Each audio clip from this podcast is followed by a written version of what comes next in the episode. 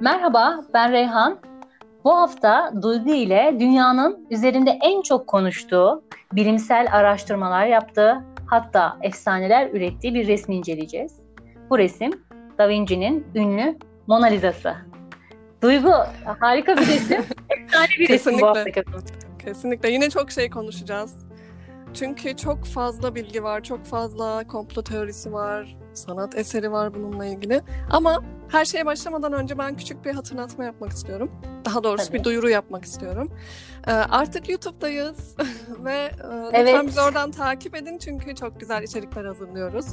Podcastlerimizi artık orada da yayınlayacağız ve çeşitli görseller olacak içinde resimlerle ilgili. Ee, lütfen bizi bulun kafadan muhayil olarak. Bekliyoruz. Heyecanla. Evet bekliyoruz. Evet Reyhan, nereden başlasak? E, bu Mona Lisa'yı bir e, bir tanıtalım önce. Bu Mona Lisa kimmiş? E, neden bu kadar meşhur? Önce bir in, kadın olarak kimmiş? Bir biraz bundan bahsedelim. Bu rivayetlerden bahsedelim. Kimmiş? Ya zaten e, geçen hafta biz Da Vinci'nin Son Akşam Yemeğini konuşmuştuk. Ee, oradan da yani insanlar Da Vinci'de hakkında genel bilgileri duydular. Ee, tekrar etmeye herhalde gerek yok. Ee, sadece şunu tekrar edebiliriz. Ee, çok e, meraklı e, ve e, bir bilim adamı aynı zamanda ressam ve bilim adamı ve heykeltıraş çok yönlü bir sanatçı. Ve evet Mona Lisa tablosuyla sanırım doğruğa çıkarıyor sanatını. Mona Lisa bir tüccarın karısı. E, Giondo da e, bir tüccarla evleniyor. E, ve e, o tüccar e, karısının resim, resim resminin yapılmasını istiyor. Çünkü yeni bir ev almışlar ve bir oğulları olmuş. Bunu kutlamak istiyorlar. O dönemde de bu kutlanacak bir şey. E, Francesco del Gioconda kadının evet. arası da Liza Giardini. Hı hı. Yani Giardini evet. ailesine mensup. Bunlar gayet soylu, nüfus sahibi hı hı. insanlar. Ki böyle bir e, evet. siparişi vermişler elbette. Evet, e, Mona da zaten benim anlamına geliyor İtalyanca'da. Benim lisam anlamına geliyor bu resmin Türkçe meali budur. E, evet, bu çok farklı bir e, farklı bir portre. Nereden başlasak? Bir kere portrenin açısı çok genişliyor. Oradan başlayabiliriz. Mesela ilk defa kollar işin içine giriyor. Normalde o dönemde omuzlardan itibaren gösterilirdi kadınlar ya da erkekler. Rönesans döneminden bahsediyoruz bu arada. Tabii. Ee, ama bakış açımız birdenbire çok genişliyor. Şimdi e, tablonun e, nerede olduğundan bir girizgah yapmak istiyorum ki hani e, dikkati oraya fokuslayalım gezmek isteyenler de orada bu kadar e, ünlü bir eserin olduğunu bilsinler. Louvre Müzesi'nde kavak bir pano üzerine yağlı boya sufmato tekniğiyle evet. yapılmış. 77'ye 53 santimetre dolaylarında Oldukça bir boyut. küçük. Çok küçük yani ünüyle e, hiç paralel değil. 1503 ile 1507 veya 1519 yılları muhtelif zamanlarda bitirildiği rivayeti edilen bir e, eser bu. Tabii plastik yüzeyinde tablonun piramit bir tasarımı var. Ellerini kavuşturan, evet. reklamla arasında e, kim mesafeyi sandalyenin e, kolunun oluşturduğu bir resimden bahsediyoruz değil mi? Göz evet. gözeler sanki. Kadın bize bakıyor göz göze. Bir yakınlık, evet. bir temas var İlk defa hafif da öne doğru eğilmiş gibi hafif yan bir duruşu da var kolunu yasladığı için. Evet bu bu eser Louvre Müzesi'nde şu anda ama yani bu eseri tamamlaması 20 yıl sürüyor Leonardo'nun. E, siparişi alıyor ama sanırım yaptığı şeyi çok seviyor. Ben öyle düşündüm. Birçok kişi de böyle yorumluyor. Üstünde senelerce tekrar tekrar tekrar tekrar uğraşıyor ve ölmeden önce tamamlıyor. Son halini de krala satıyor. Şimdi, şimdi Duygu şöyle bir şey var. Ee, tabii spekülatif ya. E, muhakkak Hı-hı. ki bununla ilgili insanlar binlerce yazı okuyacaktır. Ama biz bir sanat tarihi gözünden bakacak olursak, özellikle de Da Vinci'nin e, bir çağdaşı üzerinden onun kaleme aldığı bir şey biz, bence bize doğru bir e, kanıt olacaktır diye düşünüyorum. E, onun çağdaşı olan Giorgio Vasari e, şöyle yazıyor kitabında. Tablo üzerinde 4 yıl oyalandı ve bitirmedi. Hı hı. Yani 4 yıl gibi bir şey diyor. Tabii bu Floransa'da gördüğü kısmı. Ama evet. sanatçımız sonra Fransa'ya yolculuk yapıyor. 3 yıl süreyle yine devam ediyor. Hani hı hı. Vasari 4 diyor ama muhakkak orada da 3 yıl devam ediyor. Sonra dönemin kralı eseri satın alıyor. 4000 eküye. E sonraki evet. dönemde de e, ya serüven inanılmaz. Fontaine, e, Fontainebleau Sarayı'na geçiyor. Hı hı. 15. yüzyılda Louis himayesi. Napolyon'un, Napolyon'un yatak odasını süslüyor uzun süre. İnanılmaz değil mi? Ve Versailles evet. asılıyor. E, bu resim Hı-hı. ne görüyor ki Duygu? Fransız ihtilalini görüyor. Evet. Sonra Türk Sarayı'na taşınıyor. Sonra işte dediğimiz gibi Napolyon Bonaparte yatak odasına asıyor. Bu kadar Hı-hı. seviyor. Sonra Louvre'a dönüyor. Sonra 1870 tekrar dönüyor evet. 71'de de Prusya Fransa Prusya Savaşı'nı görüyor ve askeri bölgeye taşınıyor koruma. Resim acı çekmiş herhalde. Reyhan bak, diyoruz ya acaba gözlerindeki sır ne? Belki de bu gördükleridir yani. Mona Lisa Belki resmen insanlık tarihini gördü yaşadı. Ee, insanlık tarihi, savaşlar, yıkımlar, evet. bir devrin bitişi, başlangıcı her şeyi gördü herhalde ve bunlardan da e, yıpranmadan yara almadan Hı-hı. korumayı başa- başardı o sanat sevicileri e, ve koruyan özel insanlar sayesinde. Ne mutlu ki günümüze evet. ulaştı. Tabii ne kadar iyi ulaştı o da tartışılır tabii. Hani evet yüzey... onu onu tekrar tartışalım.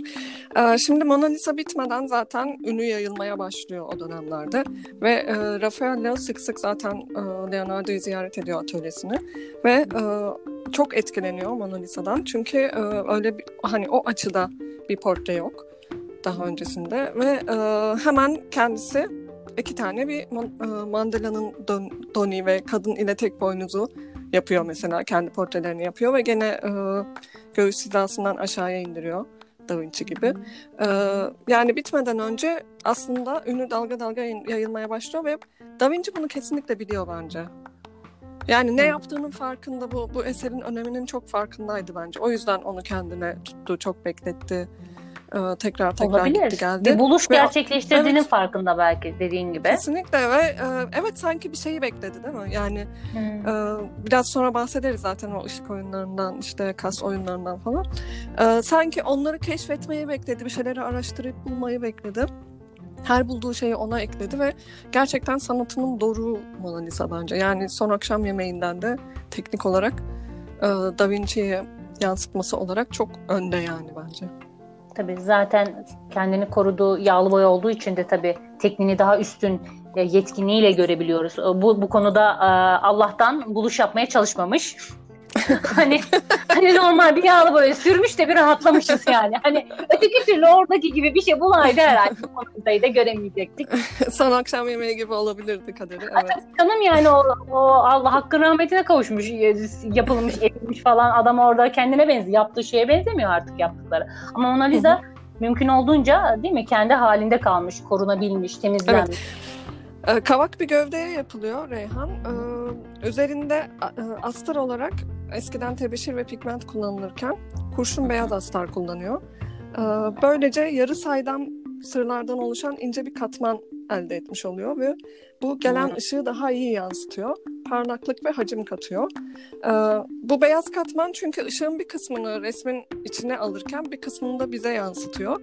Ve bize yansıttığı yerde çeşitli göz oyunları, ışık oyunları e, meydana geliyor. Hani Da Vinci bunları bilerek yapıyor zaten. Ee, Mona Lisa'nın sırlarından birisi bu galiba çünkü ona her baktığında gözlerimiz yüzeydeki renklerin seken ışık dalgalarını görüyor ve e, yüzünün değiştiğini algılıyoruz sanki. Yani hem yarı gülümsüyor gibi oluyor sonra yok yok ya bu kadın gülümsemiyor daha gururlu daha sert bir duruşu var falan diyoruz. Yani bu aslında ışıkla ilgili ve alttaki astarın yansımasıyla ilgili bir kez. 1500'lerde yapılması bakımından baktığımız zaman üstün bir teknik yetkinlik Kesinlikle. bence bu. E, bunu keşfettiği için sırlarından bir tanesi öyle çok olağanüstü nedenler aramaya gerek yok. Hani bize bakıyordu Hı-hı. bakıyordu oraları konuşuyoruz da. Evet. Yani aslında teknik yetkinlik söz konusu burada üst düzey. Evet kesinlikle. E, ki Sfumato tekniği denen bir teknik var Da Vinci'nin bulduğu. Ondan Hı-hı. bir söz etmek istiyorum. Rönesans evet. döneminde kullanılan, bu resimde kullanıldığı için çok çok meşhurdur, bilinmesi e, lazım Hı-hı. gelir. Dört kanonik resim e, kodundan bir tanesi. Fuma İtalyanca'da zaten duman demek. Yani duman gibi havaya karışıp Hı-hı. yok olmak elimine olmak, e, karışmak evet. anlamında. Renk tonları arasındaki yumuşak geçişler için bir e, gölgeleme tekniği olarak kullanıyor ve Da Vinci'nin bulduğu bir teknik. Öyle ki evet. Da Vinci bu tekniği geliştirdiği için e, Duygu e, çağdaşları e, muhtemelen e, rekabet içinde olduğu çağdaşları da diğer teknikleri geliştiriyor ona e, karşı. Mesela Kanzante tekniği. Bu dört kanon teknik dediğim teknik de zaten Rönesans'a damgasını vuruyor. İyi ki rekabet etmişler dedirtiyor Duygu. Kanzante mesela o da mevcut bir rengin başka bir renk ile tamamen değiştirilerek kullanılması. Onu da Michelangelo buluyor mesela Sistine Şapeli'ni. En büyük rakibi. Yani müthiş ama o da onu bulmuş.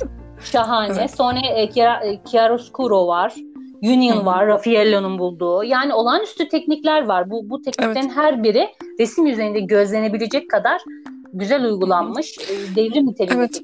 Zaten e, bu teknikler e, yani matematiksel şeyler değil aslında. Bu teknikler bize bir etki, bir atmosfer olarak dönüyor.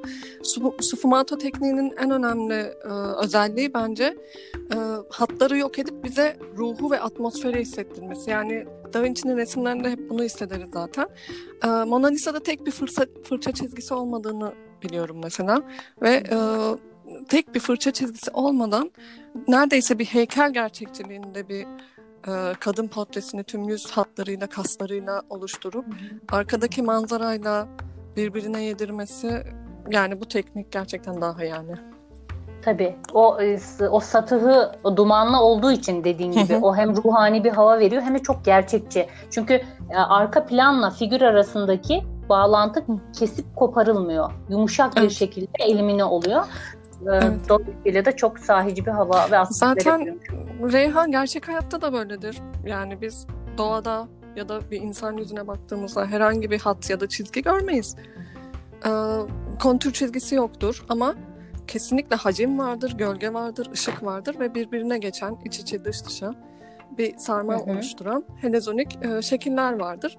E, bu Doğru. da bizde çeşitli duygular oluşturur. Yani doğayı çok güzel yansıtan, gerçekliği çok güzel bir yansıtan Doğayla zaten iç içe olan bir sanatçı. Bilimsel araştırmaları. Evet. Belki işte o doğayla hemhal olması sonucu bu tarz bir tekniği de geliştirdi. Çok iyi bir gözlemci olduğu için bunun hı hı. E, tuvale yansımış hali, e, paletteki evet. hali bu oldu. Olağanüstü Evet oldu. Reyhan Şimdi çok iyi bir gözlemci dediğimizde insanlar şey düşünebilir. Mesela eline normal ressamlar gibi e, eskiz defterini alıp doğaya çıkıyor falan diye düşünebilir ama hayır. da Vinci öyle bir gözlemci ki ömrünün yarısından çoğunu e, cesetlerin arasında geçiriyor bu adam karanlık, nemli yerlerde ve e, o kadavralarda gözlem yapıyor, kesiyor, biçiyor ve mesela e, insan gözünün nasıl gördüğünü keşfediyor. İnsan gözünün ortası şekilleri algılarken kenarları, gölgeleri ve ışıkları algılıyormuş. Ve bu bilgiye göre mesela bunu keşfettiği için Mona Lisa'yı da buna göre yapıyor. İşte, ya böyle bir yani değil mi? Durduk yere olmuyor yani bu. Yani adam Kesinlikle. durduk yere böyle bir şey yapıyor. Bunun altında bilimsel bir arge var. Onu araştırmış, Kesinlikle. gelmiş, koymuş. Resim hali de bu olmuş. Yani e, saygıyla eğilmek gerekiyor. Bu bir dahi sonuçta. E, Kesinlikle yüzyılın dahisi. Şu an biz onu konuşuyoruz 21. yüzyılda. Olağanüstü. Evet.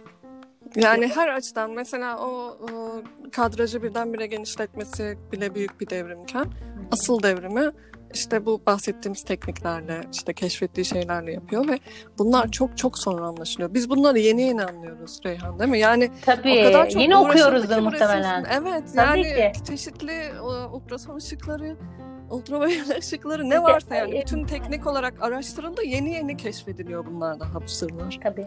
Yüzyılında muhtemelen daha büyük bir sırdı ve daha büyük bir efsane e, yayılmasına sebep oldu bu olaylar. Çünkü ilk defa insanlar evet. böyle bir resim görüyor. Şimdi böyle oturan bir kadın ilk kez görüyor. Arkasında Hı-hı. böyle bir manzara bir, bir kere balkonda oturuyor hissi veriyor. İki Hı-hı. sanki bir bana hep ne hissettirirdi duygu bu ben bu resmi e, gördüğüm zaman. Arkada bir yanardağ patlamış. Hiç bak, hiç Hı-hı. bakmadan, incelemeden e, doğrudan bakıp da şöyle gözümü başka tarafa kaydırdığım vakit burada bir Hı-hı. yanardağ patlamış işte öbek öbek yollar olmuş. Böyle bir Vezüv'ün kenarında oturan bir kadın sürrealizmi hissettirirdi bu bana. Hı-hı.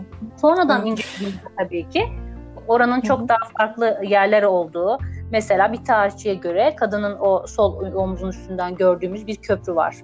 Evet. Bir köprü. Onun Kuzey İtalya'da bulunan bir Montegobo adında Ara... bir köydeki köprü evet. olduğunu söylüyor. Varmış yani öyle bir köprü.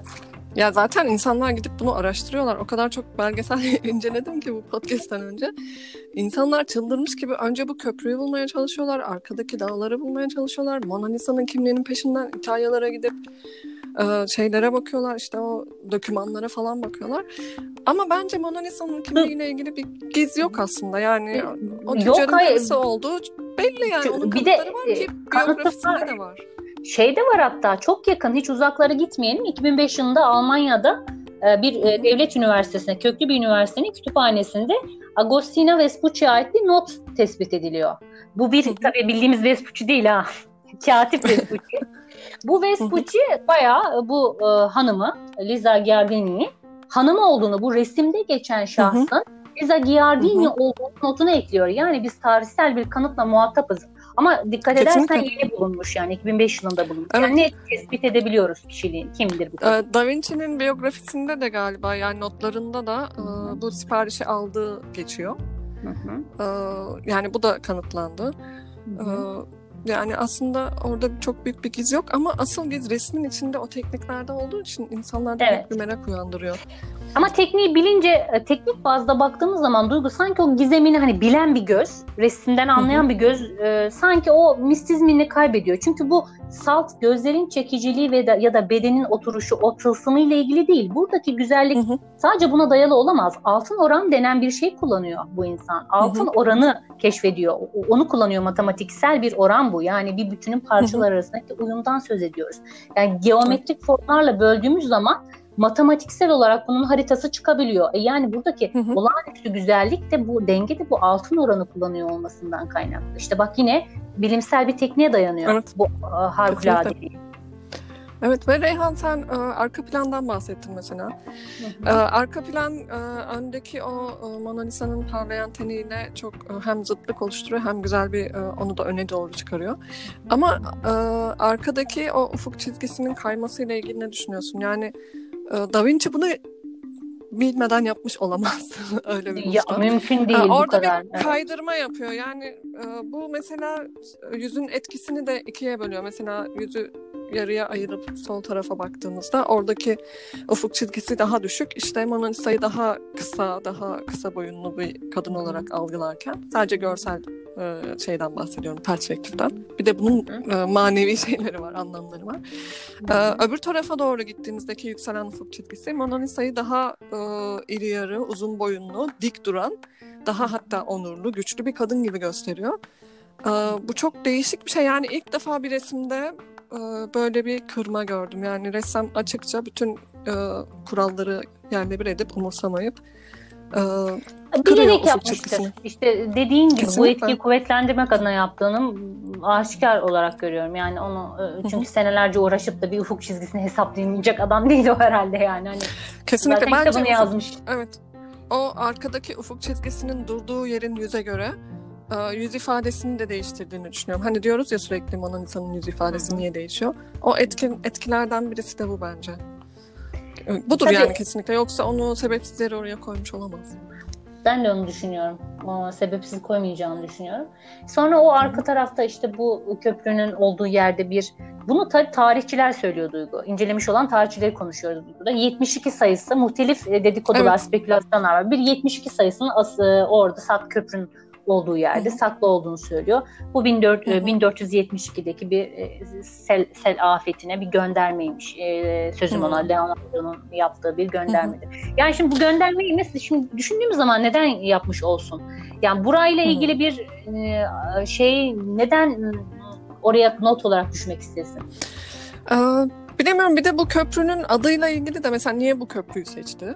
Ee, o köprünün e, adının ve anlamının e, işte onun sevgilisi olan yardımcısı küçük çocuğa e, yani genç çocuğa işaret ettiğini söyleyen şeyler var. Çünkü onun lakabı küçük şeytan gibi bir şey galiba. Hı hı. Ee, sevimli ve yar- yaramaz bir çocukmuş. Ee, ona gönderme yaptığını söylüyorlar. Yani içinde 72 rakamı olduğunu söylüyorlar. Göz bebeklerinde rakam olduğunu söylüyorlar. Yani E, evet. ee, bilmiyorum başka bir resminde açıkça bu böyle hani çeşitli kodlar görüldü mü? Yani niye özellikle Da Vinci'nin bu kadar şifreli kodlar yapacağı düşünülüyor?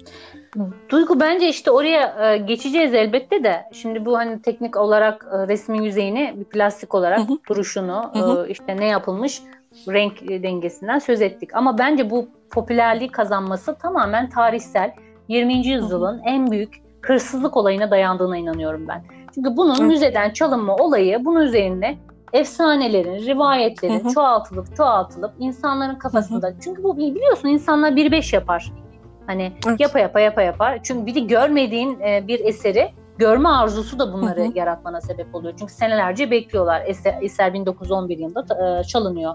Vincenzo Peruca Hı hı. tarafından. Yani bir e, Louvre'un görevlisi tarafından. sonra da evet. Çalındıktan sonra da boş çerçeveyi e, resimlemek için, fotoğraflamak için e, insanlar deli gibi müzeye ge- akın etmeye başlıyorlar.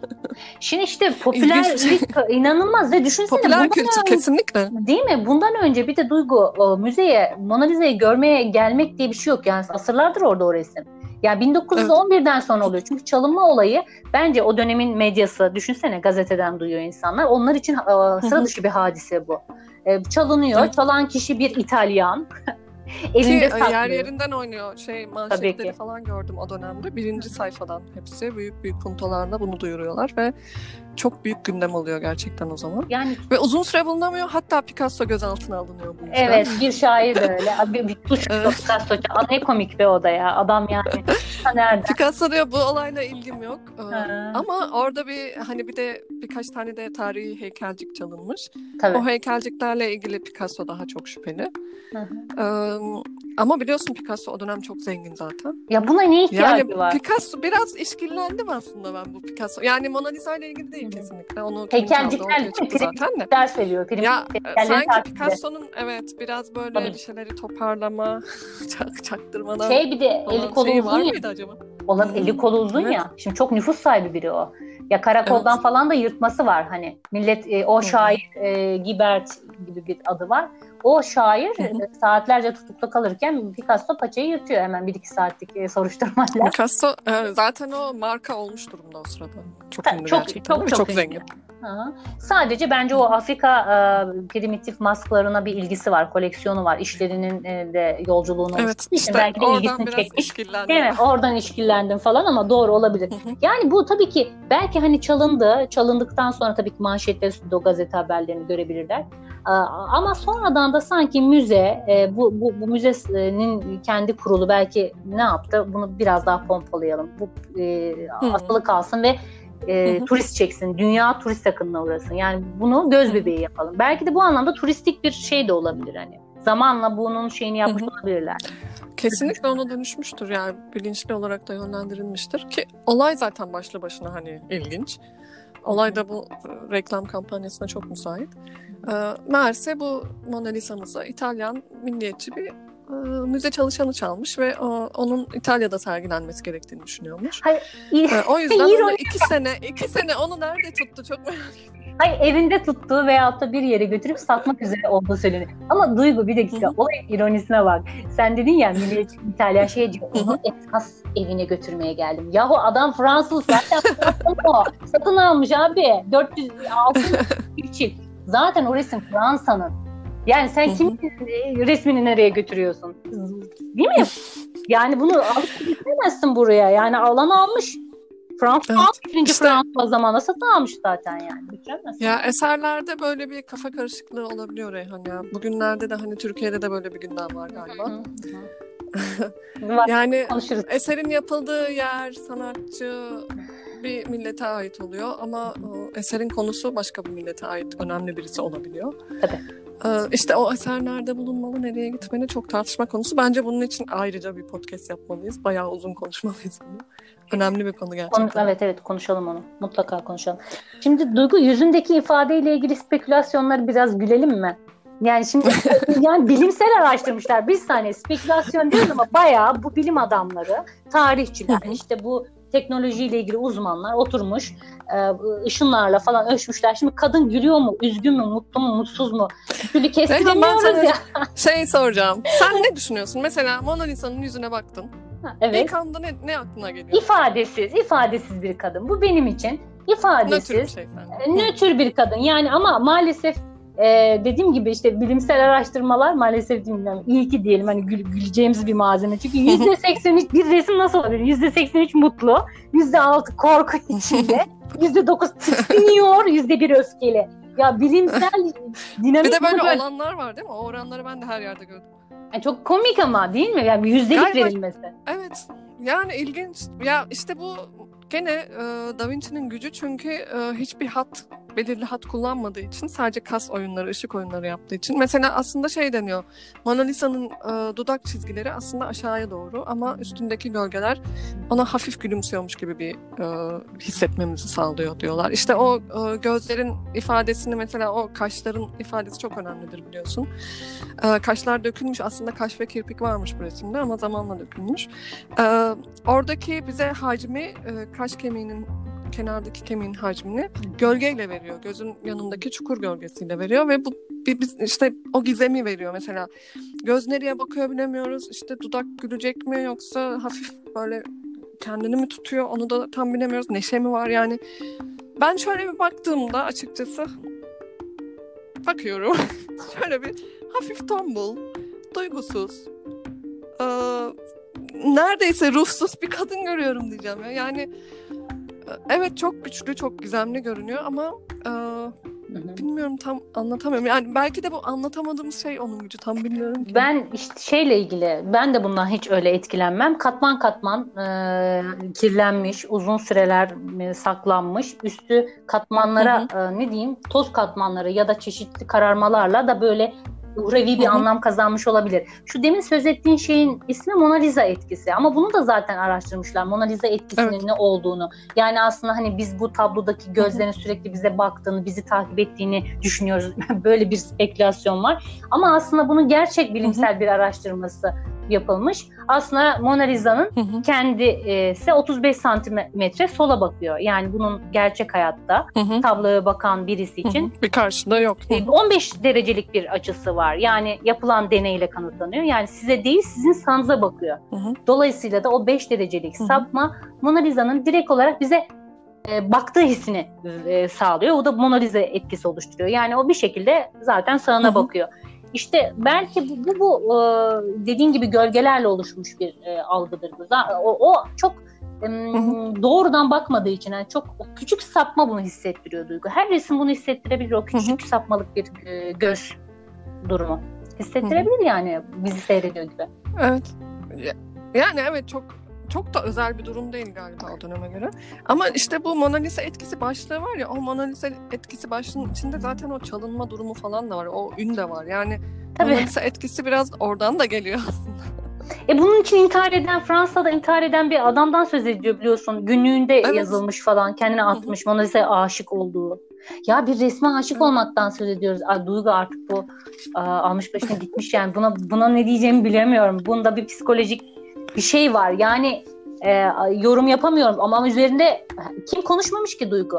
Yani jinekolog konuşmuş. Ya, jinekolog Reyhan- nasıl konuşur ya? Bir Evet. jinekolog Mona Lisa ile nasıl konuşabilir? ya? Onu bir duy- duymuş ve okumuşsundur yani. Do- yeni doğum yapmış kadın Okudum şey em, evet onu da duydum bir de onun dışında Mona Lisa'nın hasta Evet. olduğuyla ilgili yüzünde e, ipuçları varmış. Diyabet miymiş? Hayır kızantelezma. Ee, Kızantelezma. Gözlerin altında yağ asitleri. Abi biz kaşını göremiyoruz. Adamın kaşını silmişler restorasyon sırasında. Gözün arasındaki yağ asidini nasıl gördün?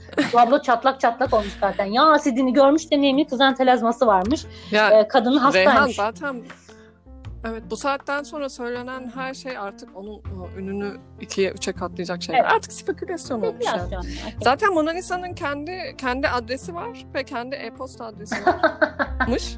yani gerçek bir kişi gibi ve her gün hala her gün yüzlerce e-posta, yüzlerce mektup alıyormuş. Aman Düşünsene ya böyle bir şey olabilir mi? Ben müthiş Çok ilginç gerçekten. Kendi Yani varlığı var Duygu. Bu kadar bir etkisi var. Evet. Yani Maalesef. bir resim bundan bilmem kaç yüzyıl önce yapılan bir resim.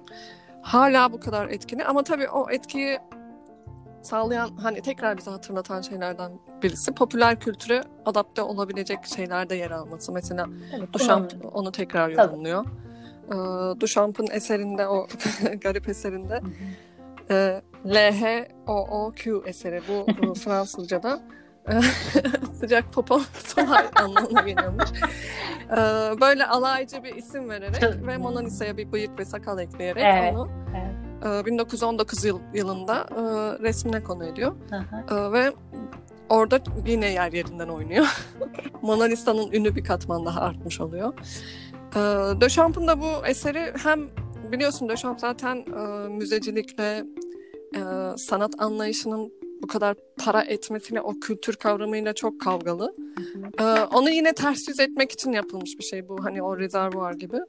Ee, alın sizin en yüce eserinizle böyle oynuyorum. Böyle de dalga geçerim. Bunu da tekrar bir esere dönüştürebilirim. Hazır e, nesne eserine diye. Hazır nesne olarak bu sefer Mona Lisa'yı kullanıyor. Rezervuarı değil de Mona Lisa'yı kullanıyor. Tabii çok kavramsal. Çok büyük bir alaycılık. Çok çok ve çok farklı bir kavramsalı var. Düşen bu konuştuğumuz zaman bayağı bir şey konuşacağız tabii. Ondan bahsedeceğiz. Muhakkak. Ee, Mona Lisa'nın Duygu bir de e, ikizi olduğu söyleniyor. Ama bu, bu gerçekten Mona Lisa'nın bir Mona Lisa daha bulunuyor. 1960'larda Londra'da Hı hı. bir evde asılı duran bir e, Mona Lisa tablosu görülüyor. Hatta fotoğrafı görebilirler dinleyiciler.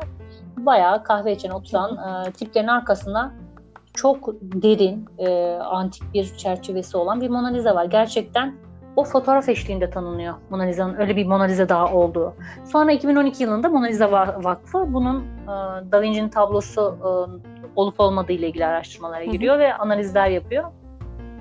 Birçoğu e, olduğunu söylüyor. Hani bir çünkü o, e, çok fazla hani birkaç defa çiziyordu demiştik ya Mona Lisa'dan bahsetmiştim.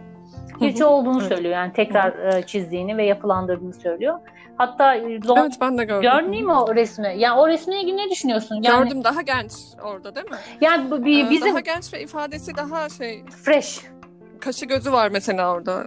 Ya zaten bence Mona Lisa'nın kaşı zaten vardır. Düz restorasyonda silinmiştir. Çünkü Evet, eğer bir de şöyle deniyor işte parantez açmak istiyorum. O dönemde kaş modası tıraşlıydı falan. Olabilir mi böyle bir şey? Rönesans resimlerinde e, bütün Yok, e, hayır. herkesin kaşları var çatır çatır. Yani hani hayır yani silinmiş tek bir tüy tanesi bile yok yani. Onu megapiksel o ince ince ışınlarla bakmışlar zaten. Hiç Ya yok. Reyhan Reyhan yok. şey bile söylüyorlar yani bu resimde e, işte yanına Da Vinci'nin portresini koyup Hı hı. birbirine yaklaştırıp kaş göz aynı yerdeymiş sırf bu yüzden bunun aslında gizli Leonardo portresi olduğunu söyleyenler var.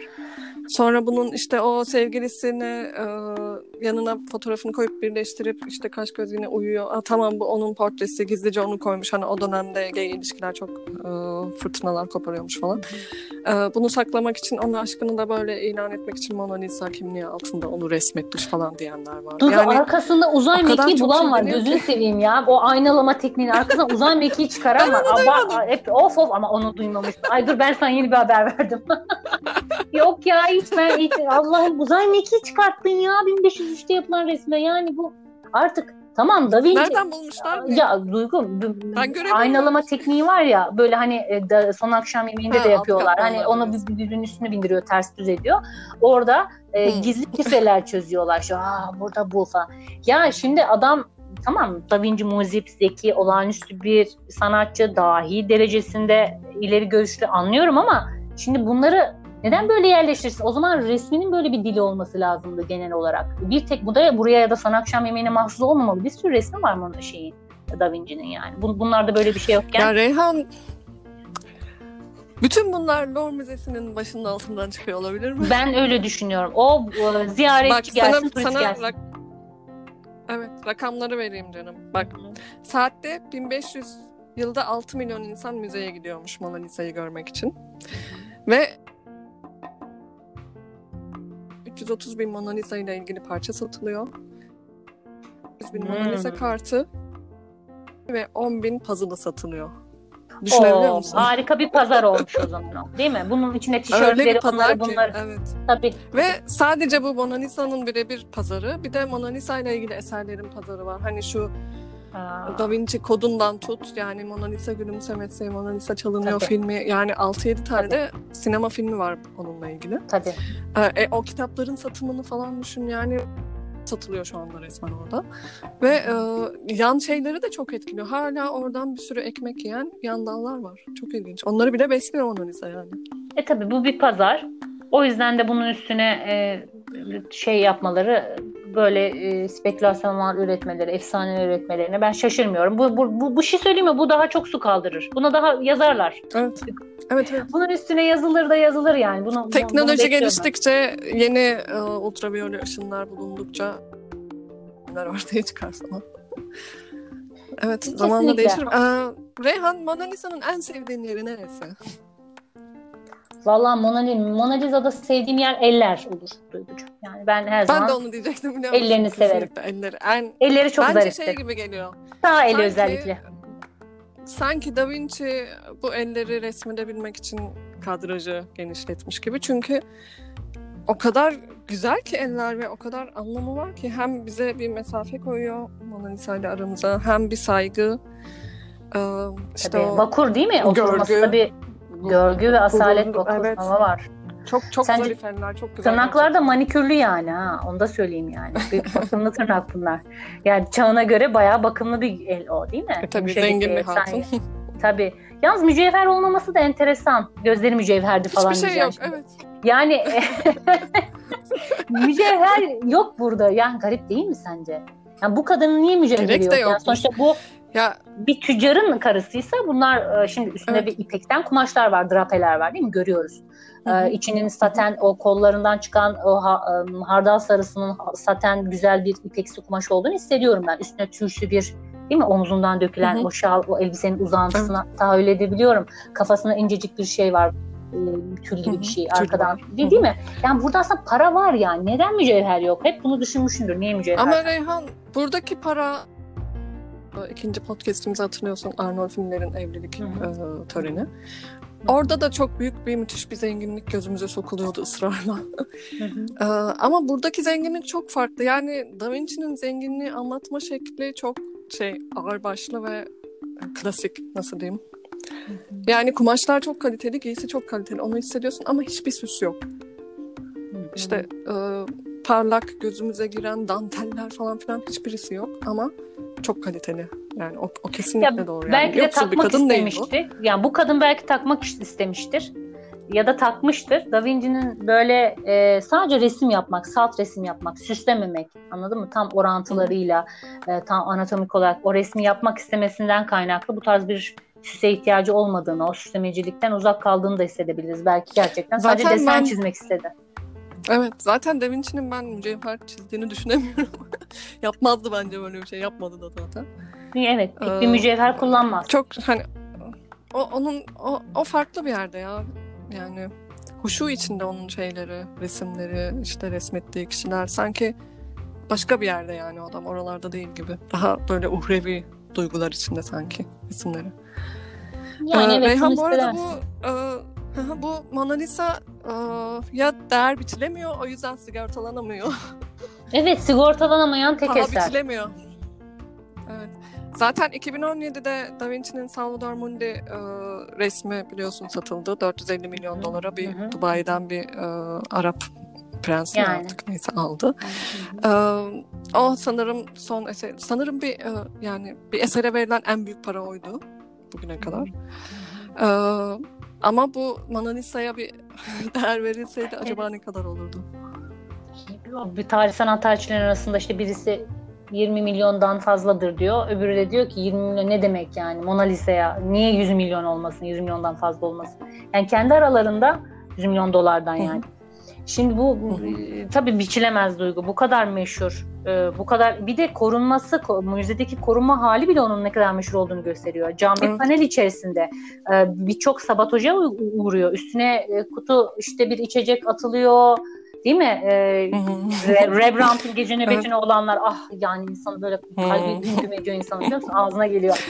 Yani e, buna da çok e, ne, ne kadar e, önemli olduğunu bize açıklamış oluyor. Çok yakın zamanda da bir Zaten kola kend- atılıyor üstüne. Evet. Şey özel bir odada tutuluyor zaten kendi odası var. Ve e, o cam çerçevenin içinde de bir koruma sistemi var. Işıklarla ilgili bir koruma sistemi var. Tabii fotoğraf çekimini. E, orada korunuyor. Hı hı. Evet. Ama Reyhan ben acaba düşünüyorum yani e, internette baktım o kadar çok insan var ki yani hiç yaklaşmaları mümkün değil zaten kalabalıktan. Hı hı. Acaba gider miydim yani? Gider miydim? Çünkü yani hiç bilmiyorum burada da müzelere gidiyorum mesela çok ünlü önemli eserler gördüm hani e, üniversitede sanat tarihi dersinde bize anlatılan o efsane eserleri işte heyecanla gidip e, yaklaşmak istedim falan ama eser ne kadar ünlüyse ona o kadar yaklaşamıyorsun zaten yani önünde bir yığın insan var E, yaklaşamadığın için hiçbir şey görüp hissedemiyorsun yani ben bir resmin önünde durup Orada bayağı bir vakit geçirip o atmosfere girip işte o zamanı hayal edip o fırçalı darbelerini izleyip e, vakit geçirdiğimde onu hissedebiliyorum. O zaman mutlu oluyorum mesela. O his Katılıyorum. beni mutlu ediyor oradan öyle ayrılmak. Ama Katılıyorum. bir şöyle bir görmek için o kalabalığa girmeyi tercih etmezdim ya. Bir de insanın canı Hiçbir sıkıyor yani. E, hiçbir şey yok. Hayır bir dakika zaten resmin dokunmayı kastetmiyorum elbet. Yani şöyle o resimle aranda bir, bir 10 santim hani bir yakınlaşman gerekiyor. Şöyle suratını yakınlaştırıp o tekniği incelemen gerekiyor onun şeyine varabilmek için. E, Alameti farikasına varabilmek için. Yani nasıl göreceğim öteki türlü geriden bakayım o güruhun içinde falan. O boğulurum yani. Hiçbir şekilde ben de senin gibi Evet. girmeyi istemem. Bir de çok popüler olan şeylerin sende de şey bir etkisi var mı Duygu? Bir rahatsızlık etkisi oluyor. Yani ben de bakmayayım Evet. kardeşim ya. Evet bir gidin ya. artık hani öf. Evet ya. Hiç de ilgimi bir çekmiyorsun. Oradan hızlı bir geçmek istiyorum Evet. falan. Ay, e, ben de olur. Hiç bakasım gelmez benim. Ben çok Bende de olur. Ben gidip başka bir eserin önünde böyle yapışırım ona falan. Aa, evet. Reyhan Ya belki zaten seninle ya. bir gün bir müze gezebiliriz ya. Çok isterim Ay, gerçekten. Duygu çok isterim kesinlikle. Çok hayal Hatta şey ediyorum. oraya girelim şöyle azığınla. Çünkü oradan çıkamazsın. Kan şekerin düşer. Evet. Yani orada çizim falan da Defterlerimizi alıp. yani. Tabii ki yani Evet, saatlerimi geçirmek isterim orada. Ona o da o his de geliyor zaten yani çizim yapmak istiyorsun. Ee, o, o deseni görmek, karalamak istiyorsun ya o an ölümsüzleştirmek istiyorsun desen defterinde, eskiz defterinde. Evet bazen onu yapmak istiyorsun. Mesela tek başına gidip orada istediğin kadar vakit geçirip hiç kimseyle konuşmadan çizim yapıp yoğunlaşmak istiyorsun. Bazen de böyle yanında senin gibi hani değerli sanat konuşabileceğin bir arkadaşınla gidip hoşbeş etmek, işte e, fikirler üretmek, duymak eserin karşısında. O da çok zevklidir ya eminim. Bir gün yapabiliriz umarım. Umarım Duygu çok isterim, çok keyifli olur beraber gezmek, e, bakmak, e, dedikodusunu yapmak. Güzel bir video da Ama Mona çekeriz. Lisa'ya bakmayalım. Ya ama Mona Lisa'ya hakikaten ya. Mona Lisa'ya falan hiç hiç bakmak istemiyorum. Ama Mona Lisa'nın e, aşağını almış yürüyor. E, Mona Lisa'yı tabii konuşmasak Evet. olmayacaktı. Mona Lisa benim öğrencilerim de çok ilgisini çeken, sıklıkla sordukları. Ya Duygu vallahi bilmiyorum Türk ressamları da gireceğiz de bak oradaki küçük bir dedi vallahi bir parantez açmak istiyorum o konuda. Bunu öğrencilerim dinlediği zaman duysunlar. Müthiş alerji oluyorum. Hani söylemiyorum. Tabii ki e, ülkemizde yaşayan her ressam çok değerlidir. Sanatçının bir tabii ki dünya starı Da Vinci. Onu tanıyıp da bir Türk e, ressamı değil mi? Biz de Türk ressamlarının ressamlarının ressam değil mi? Yani sanatçısının sanatçısının yetiştirdiği bir e, öğrencileriz. O ekolle yetiştik. Hı hı. E şimdi bu insanları tanımamak, bu ülkede neler yapmışlar, sanata dair nasıl adımlar atmışlar, bunları bilmiyor olmaları ve bir tane sanatçı adı sayamamaları beni çileden çıkarır ve benim e, eğitimci olarak, sanat eğitimcisi olarak en büyük amaçlarımdan bir tanesi dünyayı öğretirken Hı hı. yanında onun çağdaşı olan Türk starlarını, Türk ressamlarını ve eserlerini de Hı hı. göstermek olur dersimde. Bu benim en büyük Hı hı. amaçlarımdan bir tanesidir yani. İşte bak, Empresyonizm diyorsak Reyhan, bir Hikmet Onat'ı e, da bilsin çocuk. Hı hı. Yani? Ee, işte bu yüzden de podcast yapıyoruz biz. Yani bak Batı'nın sanatı algılayışı ve sanatı algılatışı nasıl? Ne kadar hayatın içinde o gazete puntolarını düşün işte insanların oraya akın etmesini düşün. Çünkü onu 500 yıl önce yapılmış da olsa ister istemez hayatında hissediyorsun ve merak ediyorsun, merak uyandırıyor. Yani bu biraz ülke politikasıyla da ilgili. Yani sanatın ötelenmesi, merak ettirilmemesi, günlük hayata alınmamasıyla da ilgili biraz. Yani aslında Halka sanat açılmaması. kadar uzak değil. Evet, evet. Sanat Müzelerin bu kadar bize uzak değil. Bak hiç bir değil. resimle ilgili biz saatlerce konuşabiliriz, gülebiliriz, geyik yapabiliriz. Günlük şeylerden örnekler verebiliriz. Çünkü o hayatın içinde aslında, hayatımızın içinde. Ee, işte öğrencilere, e, öğrencilerin ailesini, o yüzden ben okuldaki sergilerime her zaman öğrencilerimin ailelerini çağırırım Duygu. Bunlarla sohbet etmek isterim. Çünkü onları yetiştirdiğimiz zaman yani bir estetik göz, sanat sevicisi olarak onları yetiştirdiğimiz zaman eminim ki çok daha güzel şeyler başaracağız ve kazanacağız. Ee, onlarla beraber, onun Evet. çevresindeki tüm insanları buna inanıyorum. Mona Lisa'yı e, görmek gibi bizim de ülkemizde görülebilecek, Hı hı. sıralara girilebilecek olağanüstü eserler var. Bir biliyorsun Ankara'daki e, müzeyi. E, Resim Heykel Müzesi'ni. Orada çok güzel Türk ressamlara ait eserler var. Duygu bununla ilgili bir podcast yapalım ve orayı konuşalım. Yani o çok önemli. Hı. Cumhuriyet ressamlarımız, Evet. Osmanlı ressamlarımız çok çok ayrı şeyler. Kesinlikle. Bu arada Reyhan, e, şimdi biz hani ikimiz sonuçta daha çok e, hem e, baskın sanat tarihiyle ilgili hem de kendi beğenilerimizle ilgili gidiyoruz podcastlerimizde. Ve direkt yorum alamıyoruz. Kendi feedbackleri çevremizden ve akrabalarımızdan, arkadaşlarımızdan alabiliyoruz. Ama bu hani dinleyici kitlesi büyüdükçe insanlar bize YouTube'dan ulaşıp mesela yönlendirme de yapabilirler. Tabii, tabii. Ee, şu, şu konuyu işleyebilirsiniz, Şunu konuşun. şu konuda ne düşünüyorsunuz tabii. falan gibi. Çok isterim tabii, yani bekliyoruz. onların fikirlerini duymak. Ben de, ben de. Belki çok e, sevdikleri bir eser vardır. Onunla ilgili bir e, program isteyeceklerdir. Kesinlikle ben de çok isterim ve bekliyorum da. Yorumları bekliyorum YouTube'a. Evet. Evet. Peki Reyhan bir şey kaldı mı Mona Lisa ile ilgili söylemek istediğin? Valla söylemek yani... istediğim bir şey kalmadı. Çok ünlü. Ziyadesiyle ünlü. yani bir, bir popstar. bir popstar, ikona. İkona yani. Evet. O yüzden güzel bir resim. Sanat tarihini. Zaten şey Beyoncé kocasının onun önünde verdikleri pozu görmüşsündür. O da tekrar konuşulmasını sağladı. hani Beyoncé'nin e, pırlantalarıyla ceketiyle birlikte kocasıyla tamam. gidip Şu yeşil pembe önünde... ceketle kontrast. Evet.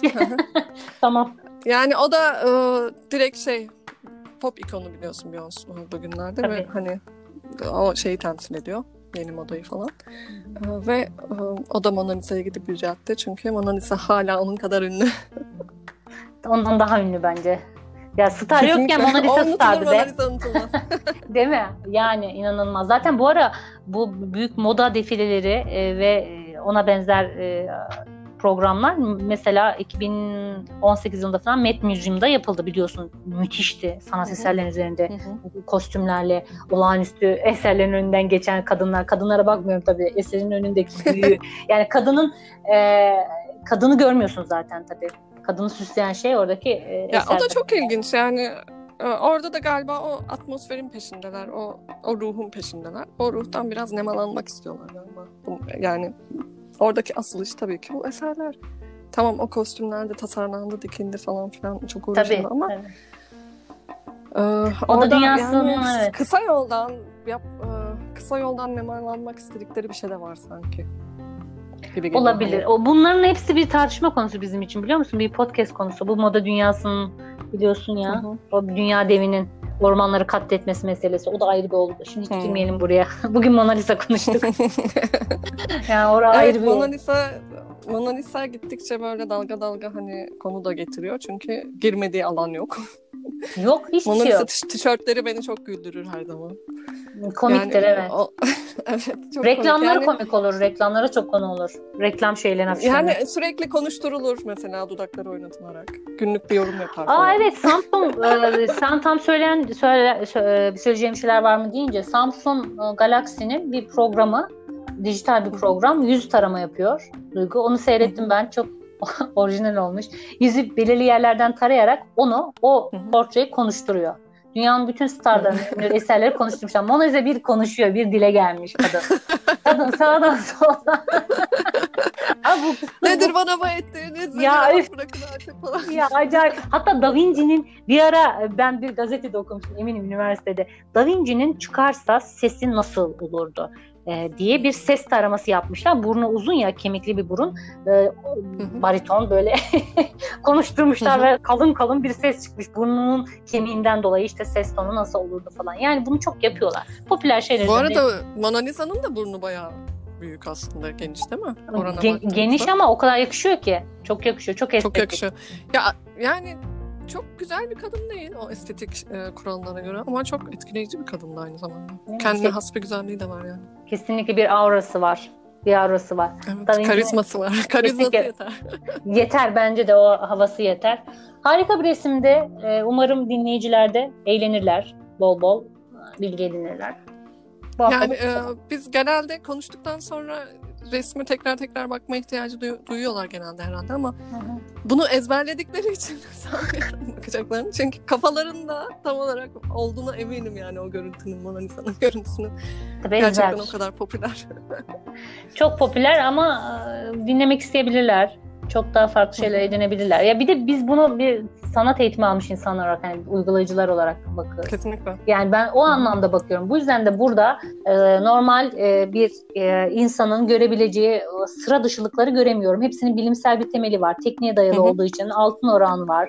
Hı E, hı. Adam matematiğe dayandırmış. O yüzden bu harikulade bir Evet. desen çalışması olarak görüyorum ben bunu. E, bir teknik kesinlikle. üstünlük görüyorum. ya. Burada onun dışında hiçbir şey görmüyorum. Birisine sipariş edilmiş 400 4000 altın karşılığında gayet de kallavi, kallavi bir para almış. O Evet. parayla e, saraylarda yaşamış, e, hamileri olan e, çok önemli bir adam bu. O yüzden de bunun siparişle yapılmış bir resmi bu kadar da büyük bir yere oturtturmak enteresan geliyor bana Duygu. Siparişle yapılmış bir Evet resmi. işte evet. Yani bu da sanatın güzelliği işte. O siparişle yapılmış resme öyle şeyler katıyor ki. E tabi. Ee, Sanat eseri oluyor. Evet. Yani onu demek, şunu demek istedim. Yani arkasında olağanüstü bir şey aramak yerine sipariş verilmiştir. Bu günümüzden düşünelim.